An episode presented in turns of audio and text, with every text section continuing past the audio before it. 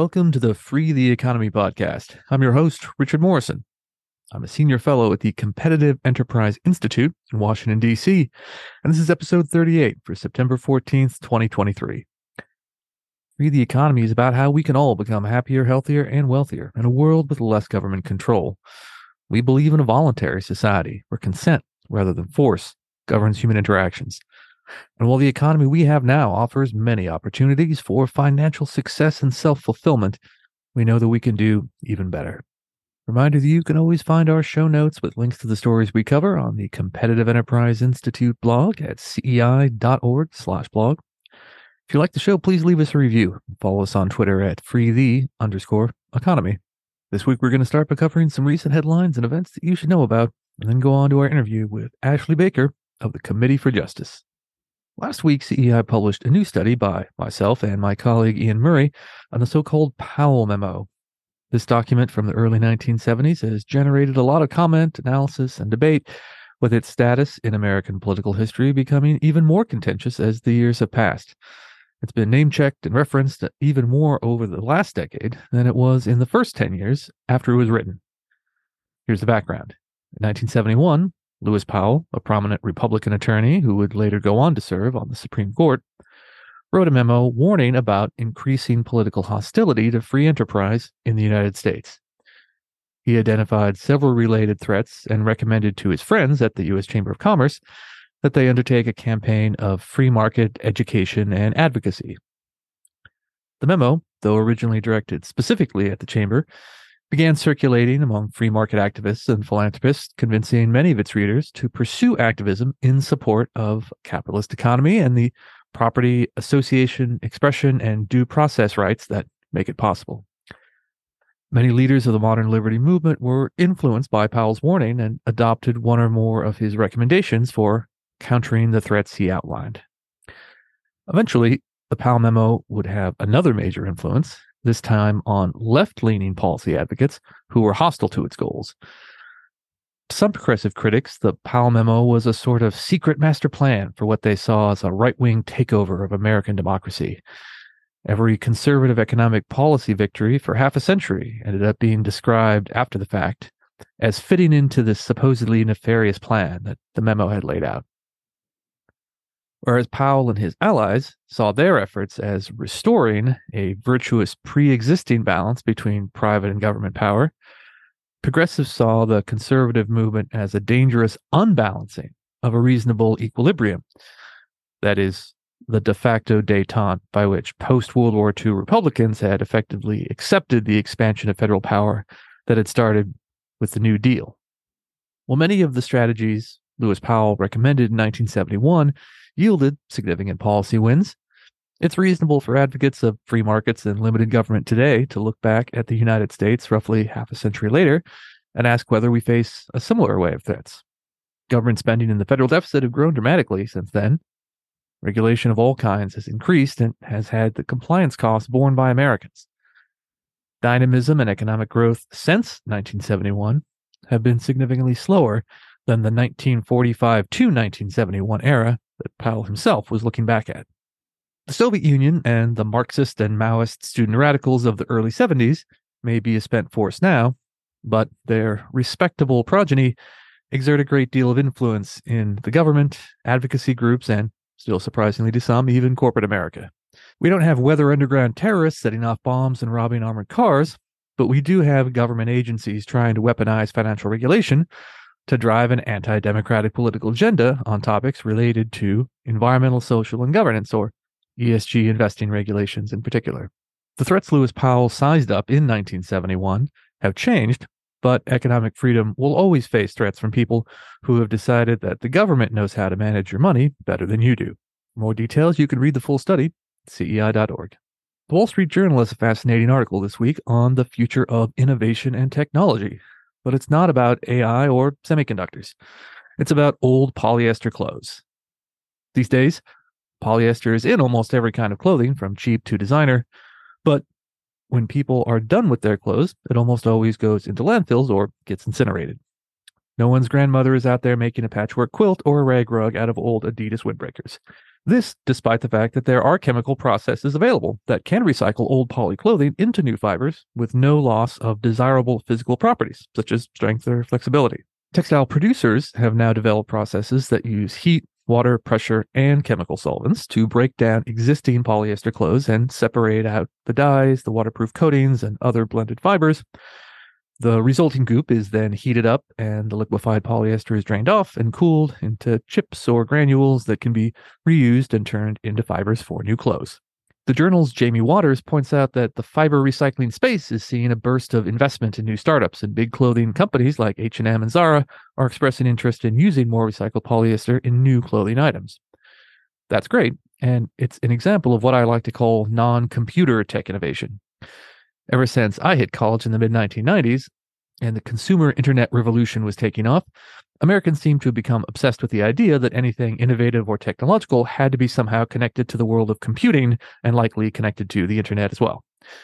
But that takes a far too narrow view of things. Materials engineering, manufacturing processes, behavioral therapy, genetic engineering, pharmaceutical research, and many other areas are just as much tech as new digital products are. Obviously, in the twenty-first century, people working in these areas make use of computers and specialized software in their research, but the underlying technology exists in the physical world. Even creating new robotics advances has to do with getting the physical parts to work together and stand up to wear and tear as much as it does with the programming itself. Technology is simply the application of scientific knowledge for practical purposes, and those purposes can be anything that human beings find to be of value. Going forward, the biggest innovation of the year is just as likely to end up being advanced plastics recycling as it is a new positronic brain. The high cost of housing is one of the most important economic topics in the U S today, with some observers insisting that practically every social ill besetting younger Americans is derived from it in one way or another. In objective terms, housing prices have been increasing much more rapidly than incomes for many years, and that's just the average.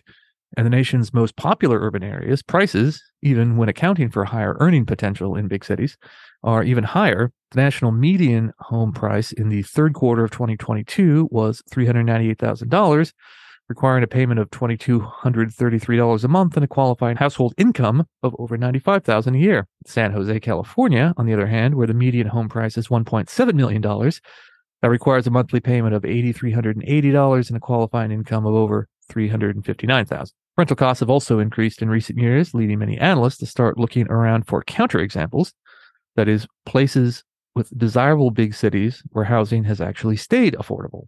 Enter Tokyo. New York Times editorial board member Benjamin Applebaum recently wrote an article on how Japan's capital city has managed to achieve population growth without skyrocketing prices. He draws a comparison with the biggest city in the U S. Quote, "Two full-time workers earning Tokyo's minimum wage can comfortably afford the average rent for a two-bedroom apartment in six of the city's twenty-three wards. By contrast, two people working minimum wage jobs cannot afford the average rent for a two-bedroom apartment in any of the twenty-three counties in the New York metropolitan area." End quote. One thing that Tokyo has done is allow dense housing construction near transit lines. Applebaum writes, again, when viewed from above, quote, "Tokyo appears as a vast sea of low and mid-rise buildings laced with archipelagos of high-rises, each island marking the location of a station along one of the city's railroad lines." End quote. Allowing property owners to build as high as their real estate holdings and financing can take them would be ideal, but if we must have site-specific zoning, setting aside plots of lands near rail lines for the tallest buildings would certainly be an improvement. The Times article also points out that rising prices and unaffordability in major urban areas is a relatively new phenomenon. In a twenty fourteen study, the economist Katerina Knoll and her co-authors concluded that urban housing prices in industrialized nations held steady from eighteen seventy all the way through nineteen fifty, despite rapid population growth, because transportation innovations expanded the area in which people could live. In the second half of the twentieth century, complex zoning codes expanded, often driven by poorly concealed biases and motives. Existing homeowners used their local political clout to limit what could be built where, privileging their own preferences and boosting their own home values. By contrast, Tokyo city leaders seem to have gone out of their way to make it easier for developers to build. A national zoning law in Japan, for example, preempts the ability of local governments to slow down or forbid development. Tokyo residents have also not become obsessed with slapping a historic preservation designation on any building just because it's old. Because it's cheaper and easier to build, older structures are more likely to be torn down and replaced with newer models that current buyers prefer. But new construction doesn't necessarily mean luxury housing. In a constrained market, like most big U S cities, developers need to be able to squeeze every penny out of projects to make them worthwhile. So the overwhelming motive is to aim for the top of the income ladder of both buyers and renters. In a market like Tokyo, builders can still get a decent return on much more humble projects. All of this is somewhat surprising to someone like me who was a kid in the nineteen eighties when stories of Japan's, and especially Tokyo's, insane real estate prices were the stuff of legend. As an article in Vanity Fair described back in two thousand nine, quote, at its height in nineteen eighty-nine, real estate in Tokyo sold for as much as one hundred thirty-nine thousand dollars a square foot, more than three hundred fifty times as much as choice property in Manhattan. Such valuations made the land under the Imperial Palace in Tokyo, notionally, worth more than all of the real estate in California, end quote. Of course, the boom times in Japan came crashing down and real estate prices dropped back to earth, but Tokyo real estate was and is still desirable. Even with Japan's infamous economic stagnation after the bubble bursting, the city remained a popular international capital with plenty of business development and a magnet for educated young people in Japan, who kept moving to the city even as population growth nationwide slowed. So, the fact that a largely hands-off and pro-development attitude toward zoning has been so successful there is noteworthy. Big American cities like New York and San Francisco could learn a lot from them. Finally, my distinguished colleague Wayne Cruz has a new blog post up this week on troubling trends regarding government transparency from the Biden administration. Wayne writes, quote, laws passed by Congress get cataloged in the U S Code, while rules land in the Code of Federal Regulations, which sprawls out at over one hundred eighty-six thousand pages. However, the so-called sub-regulatory guidance documents far outnumber both laws and regulations. These encompass a wide range of materials, including agency memoranda, notices, bulletins, directives, news releases, and even speeches by agency officials, and they're getting harder to track, end quote. Wayne's most recent informal inventory of such documents found over one hundred three thousand accessible or semi-accessible guidance documents. This was actually a decline from one hundred seven thousand years ago, but that's not because things have actually gotten simpler.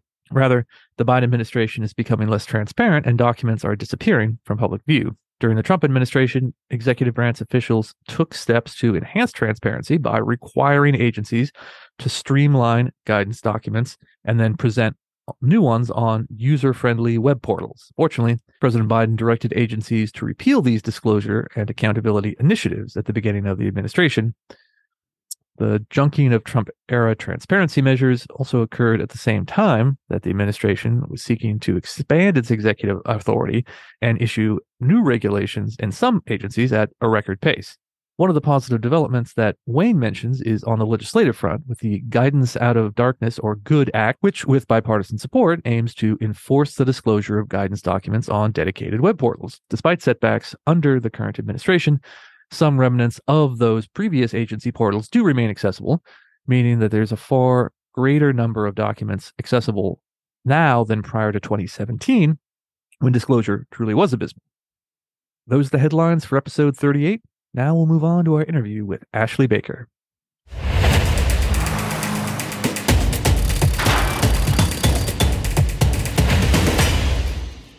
Now I'd like to welcome to the show Ashley Baker, Director of Public Policy at the Committee for Justice. Welcome to Free the Economy, Ashley. Thank you for having me. Okay, now it's time to get litigious. So the Supreme Court's last term just ended a few months ago, and the final decisions from last year were uh, announced at the end of June, uh, but people are already looking forward to the new twenty twenty-three twenty twenty-four Supreme Court term, uh, and uh, those cases are going to be argued starting in uh, October. Uh, so we're going to dive into some of those top cases that we're looking ahead to, uh, but first, could you give us sort of a micro overview of the last session?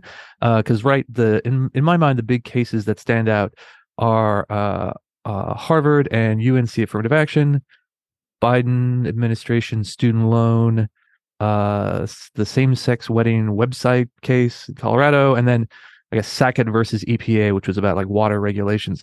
Uh, is there any kind of like, first of all, from your end, is there any super big thing about uh, last term that you think is really important to focus on? Or is there an overall trend in the decisions and the majorities we saw?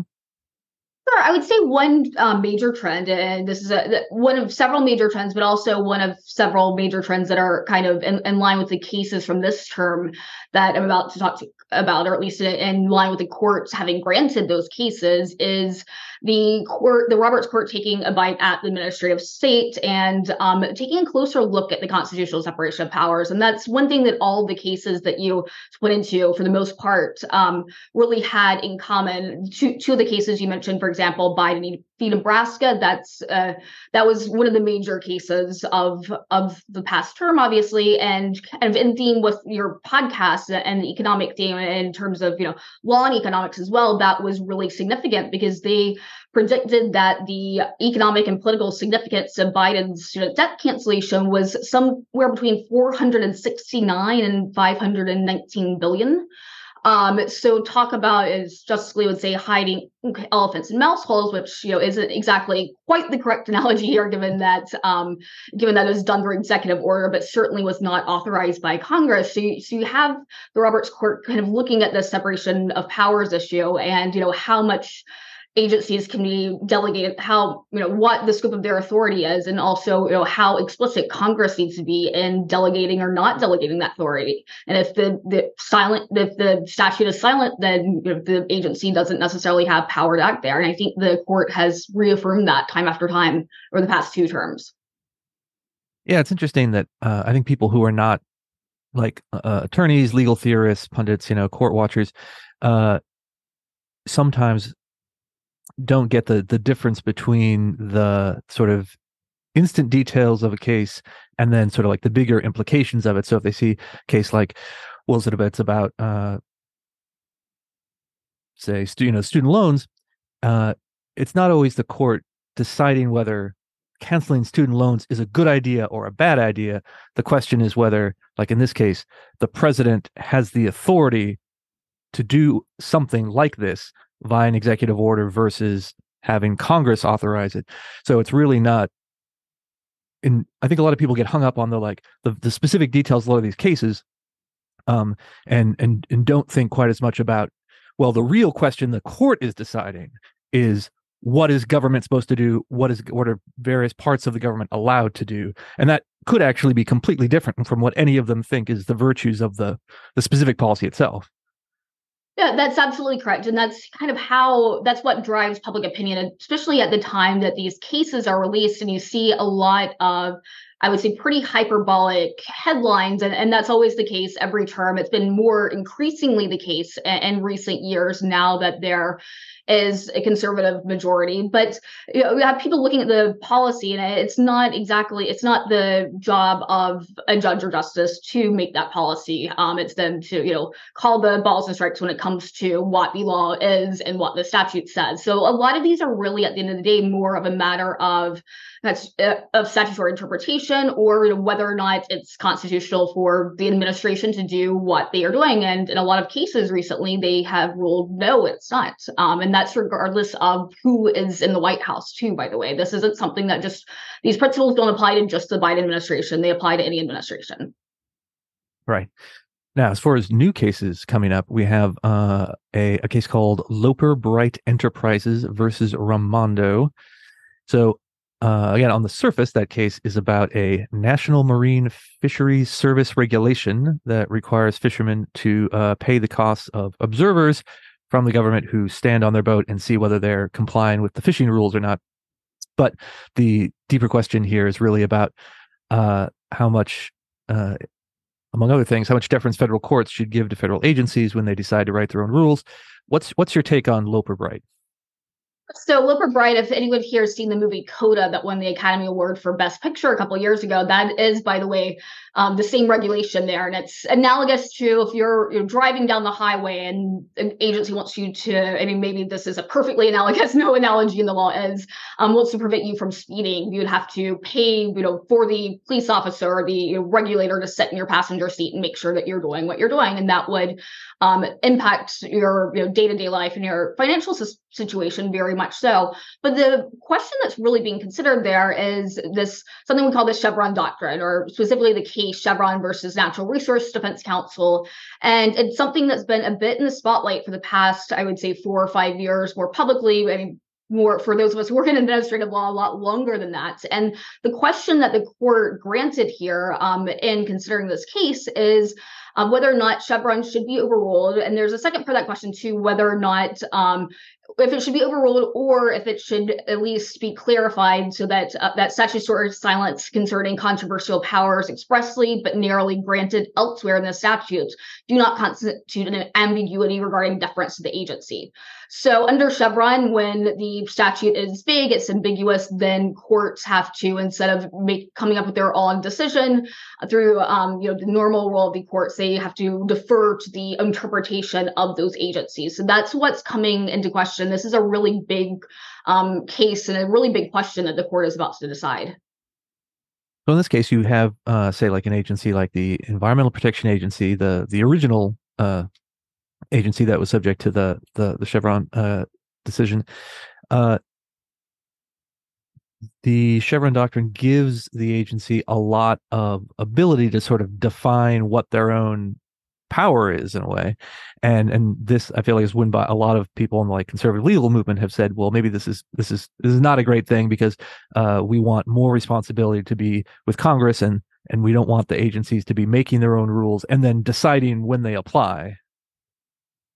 Yes, that's correct. I would point out though that at the time there was an element of this, so it's kind of almost a, I wouldn't call it overcorrection, it's an overexpansion problem, but at the time, there was also a concern about these policies being written by courts. So there were some you know, valid concerns back, you know, at, at the time of Chevron being decided um, that were very much the opposite of the problem we have today, though, because now we have the courts who, you know, there's not much power in Article three here. And then you have um, this entire body of law that's been built off of Chevron over the years and went in kind of clarifies when they can, um, or, or not clarifies, but expands when agencies can interpret the scope of their own authority, how much they can interpret that, and whether or not they can also kind of, you know, ping pong back and forth and change their mind, um, as Brand X later said, um, as we saw, like the net neutrality cases, for example, and um, with every administration, we get an F C C that says the opposite of what the previous F C C said, and they said, okay, well, we can defer to our own interpretation, even when it's, you know, the opposite, even when it's vague, ambiguous. So we have a lot that was kind of born of the Chevron doctrine itself.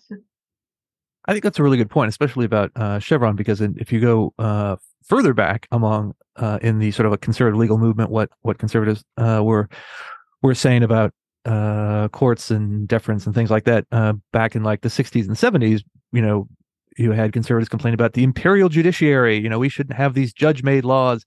And there was a feeling that the judges, uh, the uh, federal judges were uh, like left-wing activist judges, and that and that, that was terrible.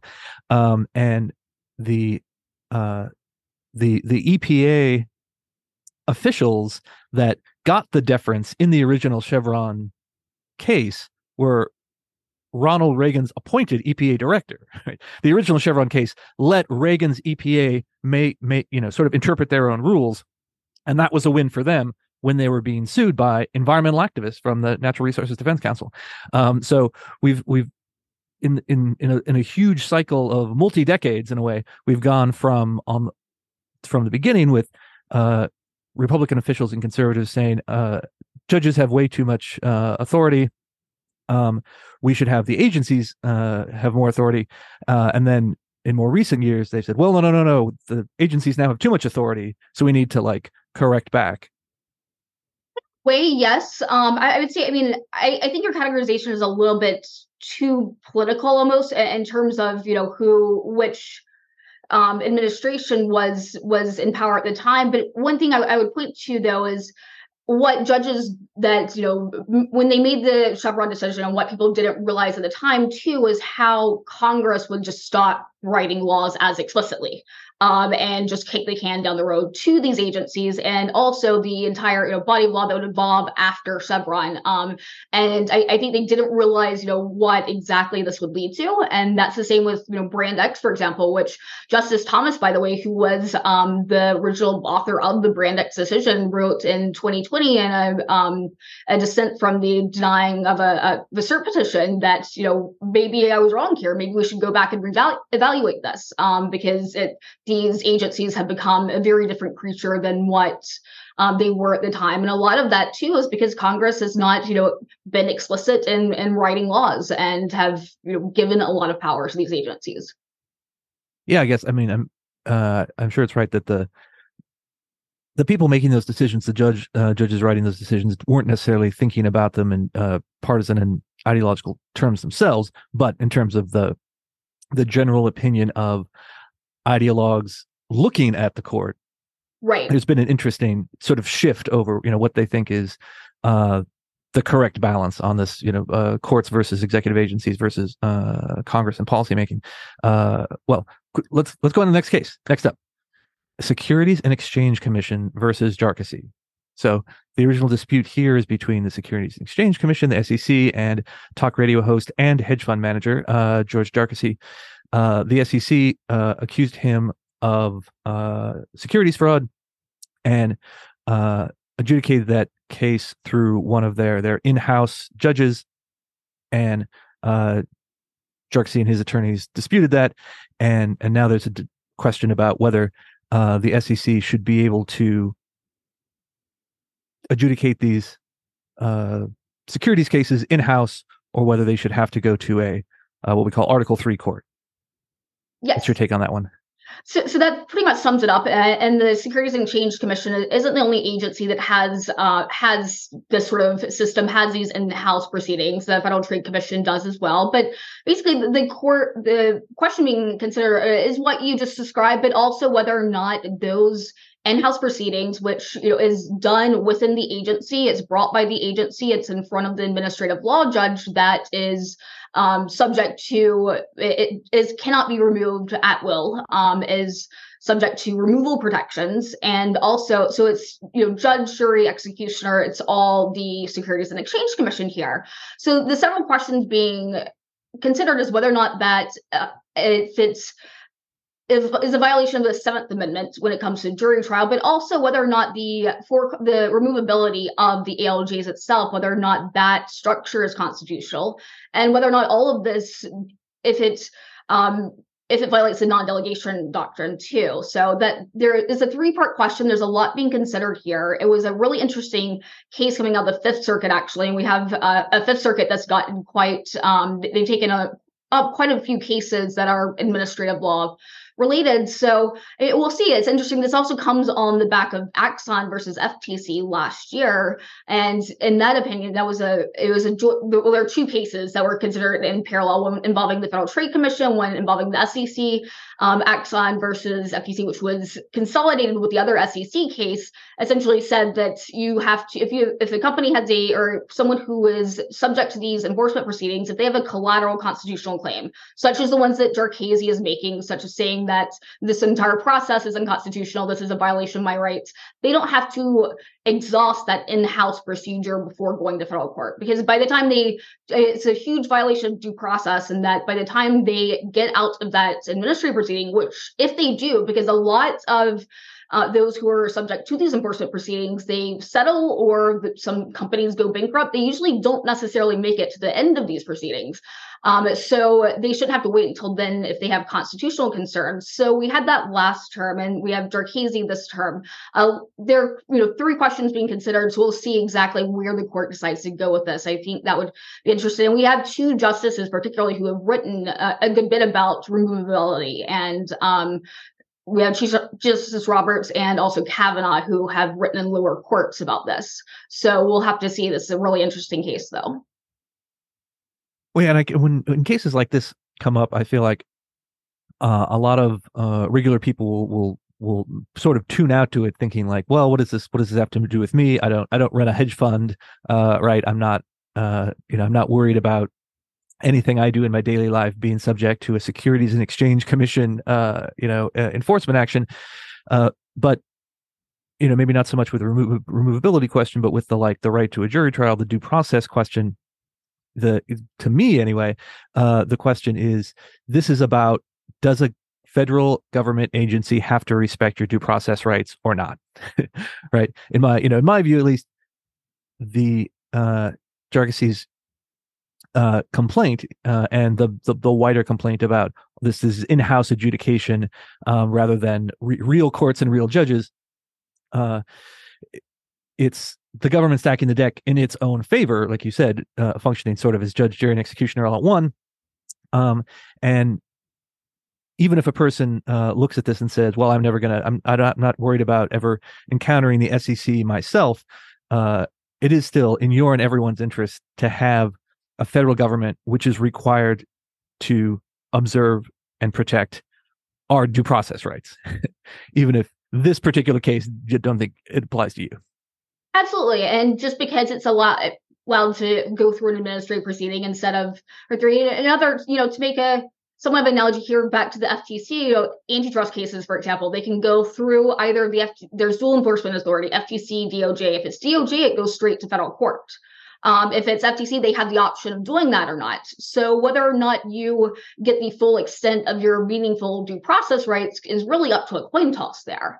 And the S E C also has the ability to bring them in-house. And going back to kind of our, our theme about the, the constitutional separation of powers, it, this is all, all goes hand in hand too, especially with the administrative law judges not being necessarily removable except for, um, for cause. Same goes with the commissioners. And that is a question that hasn't been granted by the court yet, but you see this insulation that is going on in which these A L Js, the agencies more generally, are pretty insulated from the you know, other three branches of government, um, and that they can do this on their own. And no matter what Congress has, in, in the case of independent agencies, and a, a lot of cases not, you know, it doesn't matter really what the administration thinks uh, of those officials, um, they can still enjoy that removal protection and also enforce the law. Mm-hmm. Okay, now another one. Uh... We have uh, Community Financial Services Association of America versus the Consumer Financial Protection Bureau. Mm-hmm. So, so in this case, uh, Consumer Financial Services Association is a trade association of uh, uh, lenders. Uh, their C F S A is challenging the C F P B, Consumer Financial Protection Bureau's rule about uh, payday loans and uh, small small loans and uh, direct lending, and how they can. Um, make those loans and collect on uh, collect them back. Um, so the trade association of the people who make payday loans challenged this rule that the C F P B put out about uh, uh, conditions. Um, but the the bigger question this time uh, is maybe even bigger than the case of the S E C case, which is just about the you know adjudication of certain enforcement proceedings, whereas the uh, the The payday loan people are saying that the C F P B is sort of the entire structure of it is unconstitutional, that the entire agency it sort of well, shouldn't exist, um, because, in part because of how it's funded, this sort of eccentric way that's not common with other federal agencies. What, what do we need to know about that? Yes. So so in that case, the, the question is really whether or not, unlike a lot of other federal agencies or most fe- other federal agencies, which have to go through the congressional appropriations process, it is funded um, directly out. Um, it's funded directly out of the Treasury. So it's you know, it's an issue of whether or not that funding structure is actually constitutional. And what the implications will be, it remains to be seen. And sometimes with these cases, it, rem- it depends on whether or not the provision that's being challenged is severable from the rest of the agency's, you know, founding statute. Um, so sometimes if it is, that means you basically, you know, Congress can either by then moot the case by passing some sort of law that brings it under that umbrella, or it's only, you know, the impact is relatively limited. A- in this case, though, I-, I think the C F P B is making an argument. It seems that this will be massively impactful to their other agency actions, it seemed, based on their last brief. Um, whether or not it will be, that you know, depends on really what the court decides here. It's saying this is only one regulation uh, or one package of regulations definitions that's being challenged, but it does call into question all of the agency's actions and that of other agencies that have similar funding structures as well. Um, but the C F P B particularly is um, kind of at risk here. And this isn't the first time the court in recent years has taken a bite of the C F P B either. They ruled in C E L A law in twenty twenty that uh, on the removability question regarding the head of the C F P B and whether or not that person is insulated from removability, and said no, they are not. So we'll see where they go and if they continue to head in that direction when it comes to the agency, because there are a lot of problems with the C F P B and the way um, that the agency itself is structured, and almost the way like the P C A O B, which was eventually declared unconstitutional as a whole, um, was structured as well. Yeah, and I and I think it's interesting to sort of just talk for a second about why why why does it matter that this agency gets its money from point A or, or point B. Uh, you know, normally uh, all these federal agencies have, uh, like you said, have to go through the congressional appropriations process, which is every year. Congress writes a piece of legislation that says this is how much money every agency gets, and there's a lot of debate over it, right? Often very contentious debate, right? And and and that is the the political process that we expect, right?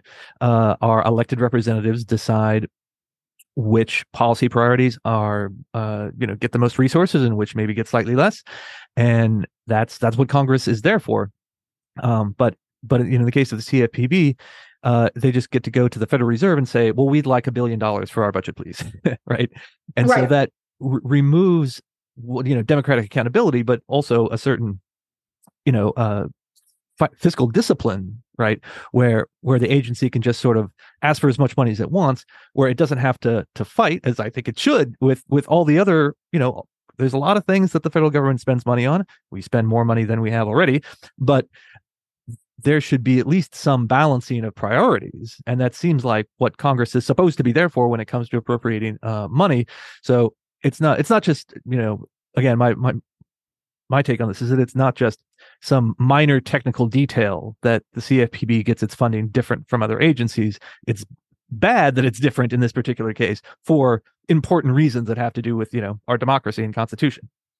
Yes, no, that's absolutely right. When they can go straight to the Federal Reserve and not go through the congressional prop- process, that process that leads to appropriations. And I, I agree with you, there's way too much government spending. I think there should be way more debate over exactly how that money is spent. But at least, you know, if you're going through the appropriations process, there is democratic accountability. There's, you know, two sides arguing, you know, two sides of this debate, and, you know, taxpayers who are paying attention in terms of how exactly government money is being spent.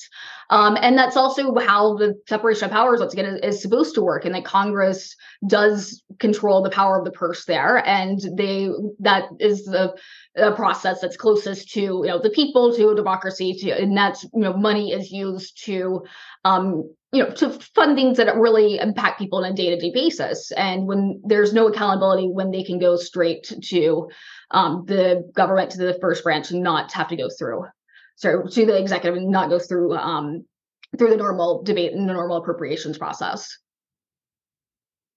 Now, uh, we got one more here that is uh, near and dear to our hearts at C E I, and it's Moore v. United States, uh, the case challenging the Uh, the mandatory repatriation tax, which was part of the Tax Cuts and Jobs Act in twenty seventeen. Uh, I think a lot of a lot of people I know were uh, fairly big big fans of the Tax Cuts and Jobs Act in general. Uh, that's, you know, the the sort of Trump tax cut bill, you know, big big tax reform in twenty seventeen. Uh, but this part, what I'm sure seemed like a very tiny part at the time, uh, is is a problem. Uh, so the it has to do with Uh, uh, overseas investments and taxing them, and uh, the problem is that it is it's in the position of taxing what we call unrealized gains, which is, you know, theoretically you invested in something and the the, the value of it went up, but you haven't uh, you know cashed that money out or used it for anything, and so it's not in what people would normal what the I R S would normally call income, uh, so it wouldn't normally be something you could tax, but in the T C J N twenty seventeen, they said, yes, it is. Uh, so uh, this is uh, an issue. It's a constitutional issue uh, about whether this kind of this kind of money is something that uh, it's even it's even constitutional uh, to be subject to tax or not. Because, of course, this country, unlike some others, does not have a wealth tax. It has to be income before it's taxed. Uh, and uh, So we don't have to spend a, a ton of time on this because we did a whole episode nine interview with my distinguished colleague, Dan Greenberg. Um, but uh, what do you think? Is this, do you think this is going to be big? Is it going to be, is it, is it kind of like um, uh, uh, a minor technical case? Because uh, I think it, I think it could be very interesting. I think it could be big. I mean, not just because the subject matter and all the good points you just made about how the impact of that, but we even had Senator Durbin calling on, um, calling for Chief Justice Roberts to make Alito accused in this case, and in a scheduling order that was sometime last week, we saw Justice Alito kind of write um, on the side of that saying, no way, that's not happening. Um, here are all the reasons why. Um, don't want to get too much into the recusal debate because there's there's a lot to a lot to unpack there, but uh, it, but you saw Senator Durbin asking Alito to recuse just because he did an interview for the Wall Street Journal with David Rifkin, who represents one of the parties in the case, and the interview had absolutely nothing to do with about the case. It had to do about the Dobbs leak and the court and um, a number of other broader topics. It had absolutely nothing to do here. So if that's any indication um, of where this might be going, it, it seems that those who like the tax like taxes the most are really nervous about it. mm. Um, so, so there's that, but I do think there is a very, you know, practical side of this, as you, you were pointing out, in, in terms of unrealized capital gains and the broader effect of this case. Yes. All right. Now, lots of people in uh, D C and uh, the legal world are are following, you know, are following these cases, but you know, none of them are as controversial as some of the the very biggest cases uh, from recent years, like uh, you know, Roe versus Wade being overturned by Dobbs. You know, that was like the really big, you know, nuclear nuclear blast that everyone paid attention to, even if they don't normally care about federal courts or, or even the Supreme Court. Which one of, of these cases do you think is going to be kind of the the standout in the next term, uh, even if even if none of them is big as as big as you know Roe and Dobbs? Uh, what do you think is going to kind of like capture people's uh, attention, or is it going to, or no one's going to pay any attention till till we have decisions? What do you think? It's hard to say, and it's. At the end of the day, at you know, the end of this term, for example, uh, it's there. There are always a couple of cases that are always usually decided in that last week or so, and those are considered the more controversial ones. And this, the past term, I would say that ended up being uh, the affirmative action case, obviously, um, Harvard U N C case, and also Biden v. Nebraska, the student loan case, because that is the one that the media, the ones that the media pay the most attention to, the ones that have kind of that narrative that um, can be pushed that are about more practical and less kind of esoteric issues such as um, administrative law, judges, and um, the separation of powers. But it's hard to say for next term. And I would point out, too, that there are a lot of cert petitions. There are hundreds that have not been reviewed and either granted or denied. And we'll find out more about those in the next couple of weeks, because the um, what they call the loan conference, which is the one after the end of the summer, which the judge justices come back and they consider all these cert petitions that have been filed. And then the following Monday, which is known as first Um, Monday, the first Monday of October, um, there's there's an order list, and there are lots of pending cases that the judges, sorry, the justices will be looking at on September twenty-sixth, and then the term starts again on October second. So over those next couple of weeks, we'll see orders come out in which they do grant more cases. So there might be some more controversial things related to, um, let's see, I'm just using this as an example, the Second Amendment. There are some, you know, gun rights type cases.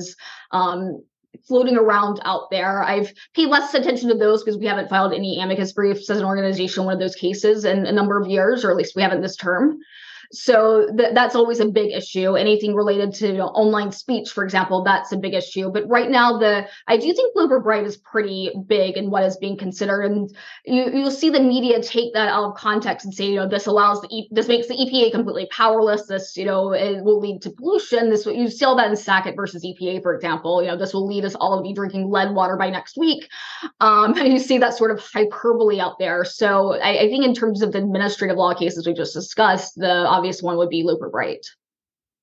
All right, so we'll we'll be on the edges of our seat, looking for uh, the beginning of October to see if the court uh, decides to take any of those yet unannounced uh, controversial uh, challenges uh, that we will will we will will definitely I will be speculating wildly between now and then uh, to see what else get, gets picked up.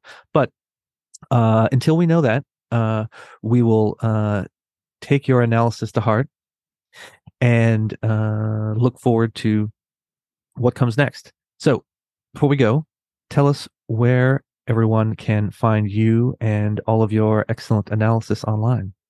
Sure. Everyone can find me. Um, you can find me either via Twitter or on our website. My Twitter handle is and Ashley says. Um, my name's Ashley Baker, Director of Policy, Committee for Justice, and our Committee for Justice website is committee for justice dot org. All right. Excellent. Thanks so much. That's our show for this week. This has been episode thirty-eight of Free the Economy. I'm your host, Richard Morrison. Our producers are Scooter Schaefer, Phoebe Gersten, and Ryan Krasinski. Our technical advisor is Ryan Lynch. Thanks for listening, and we'll see you next week for episode thirty-nine.